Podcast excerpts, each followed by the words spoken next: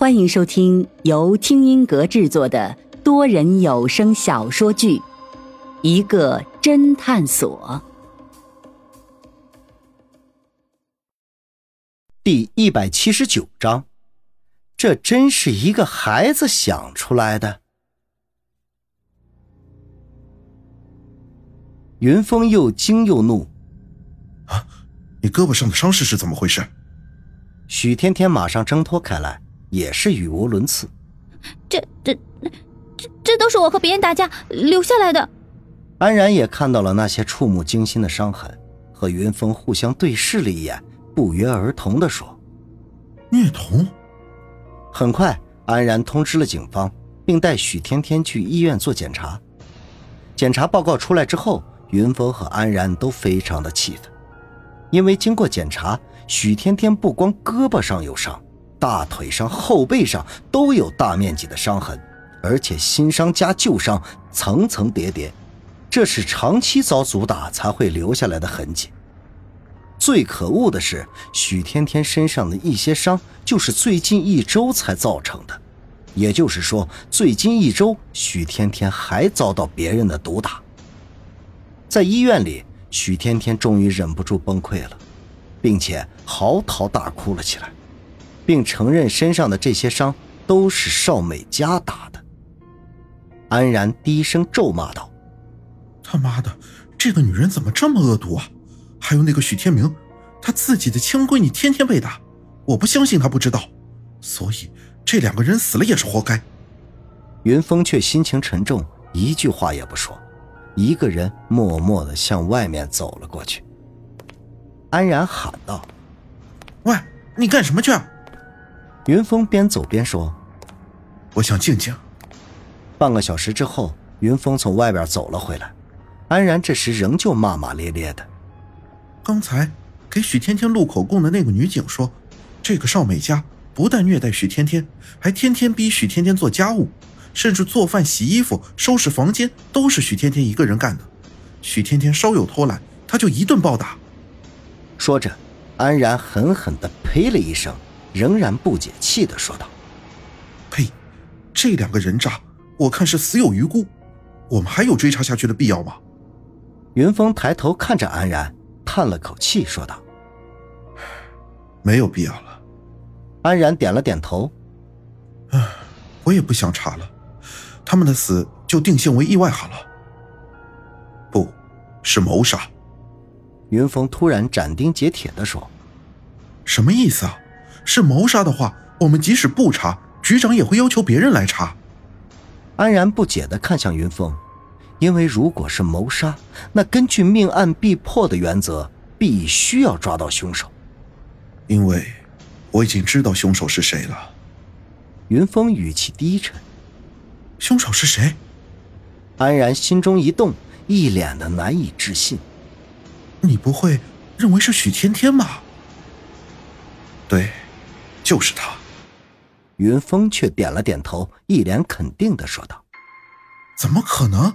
他只是一个上小学的小孩子。”安然一脸震惊的说：“你不能凭他被少美家家暴就认为他杀人呢？你要有证据。”云峰苦笑了一下：“证据我们不是已经拿到了吗？就是这个电子秤。”说着，云峰把手里提着的电子秤扬了扬。原来他刚才出去的时候，顺便把电子秤带了回来。电子秤，安然一脸疑惑：这个电子秤和许天明、少美家的死有什么关系啊？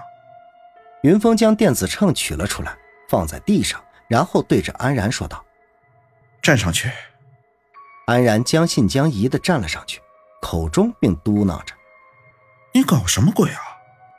安然一站上去。电子秤的显示屏马上开始不停的变换数字，最后稳定在六十七公斤。安然马上咦了一声：“哇，我最近变瘦了，明明上个月称我还是七十五公斤啊！”云峰让安然下来，然后自己站了上去，说道：“我昨天刚称过，我是七十二公斤。”正说着，电子秤上面的数字稳定了下来，上面赫然是六十四公斤。安然马上明白了过来，这个电子秤其实是坏了，称重的时候普遍少了八公斤左右。这是为什么？安然一脸糊涂的盯着云峰，云峰缓缓的说道：“你记得我们录口供的时候，有个大妈说，邵美嘉和许天明最近天天大鱼大肉的吃着，整个人都胖了一圈，而那个邵美嘉更是虚荣，明明胖了一二十斤，却说只胖了几斤。其实邵美嘉没有说谎，因为她称重的这个电子秤少了十几斤。这个电子秤。”是许天天故意调的，安然试探的分析。对，云峰点了点头。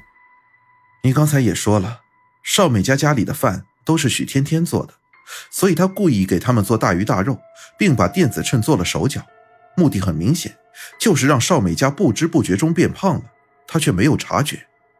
安然脸上惊异不定，让邵美家变胖了又怎么样？云峰接着说道。每个板凳都有最大的载重量的，尤其是像这种塑料凳子。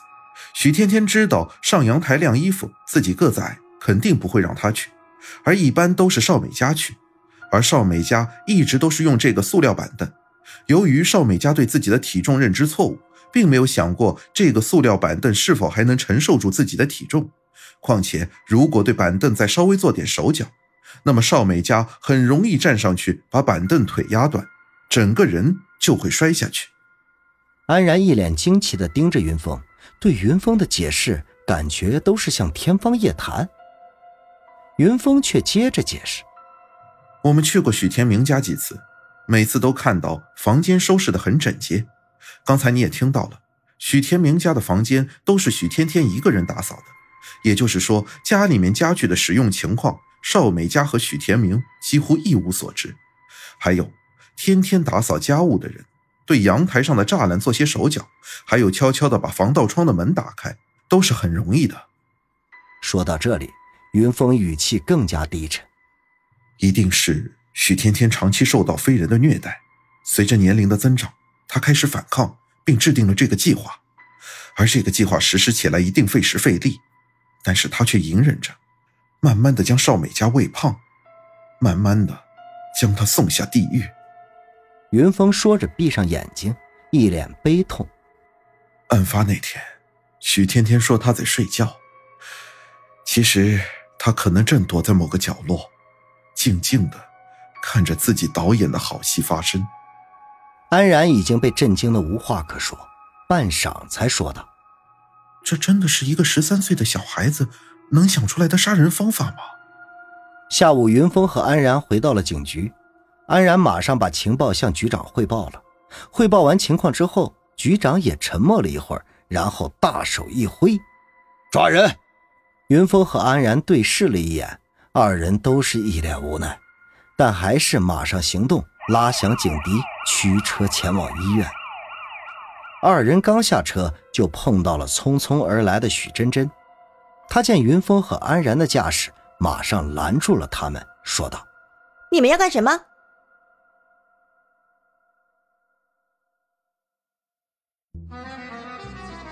听众朋友，本集已播讲完毕，欢迎订阅收听，下集精彩继续。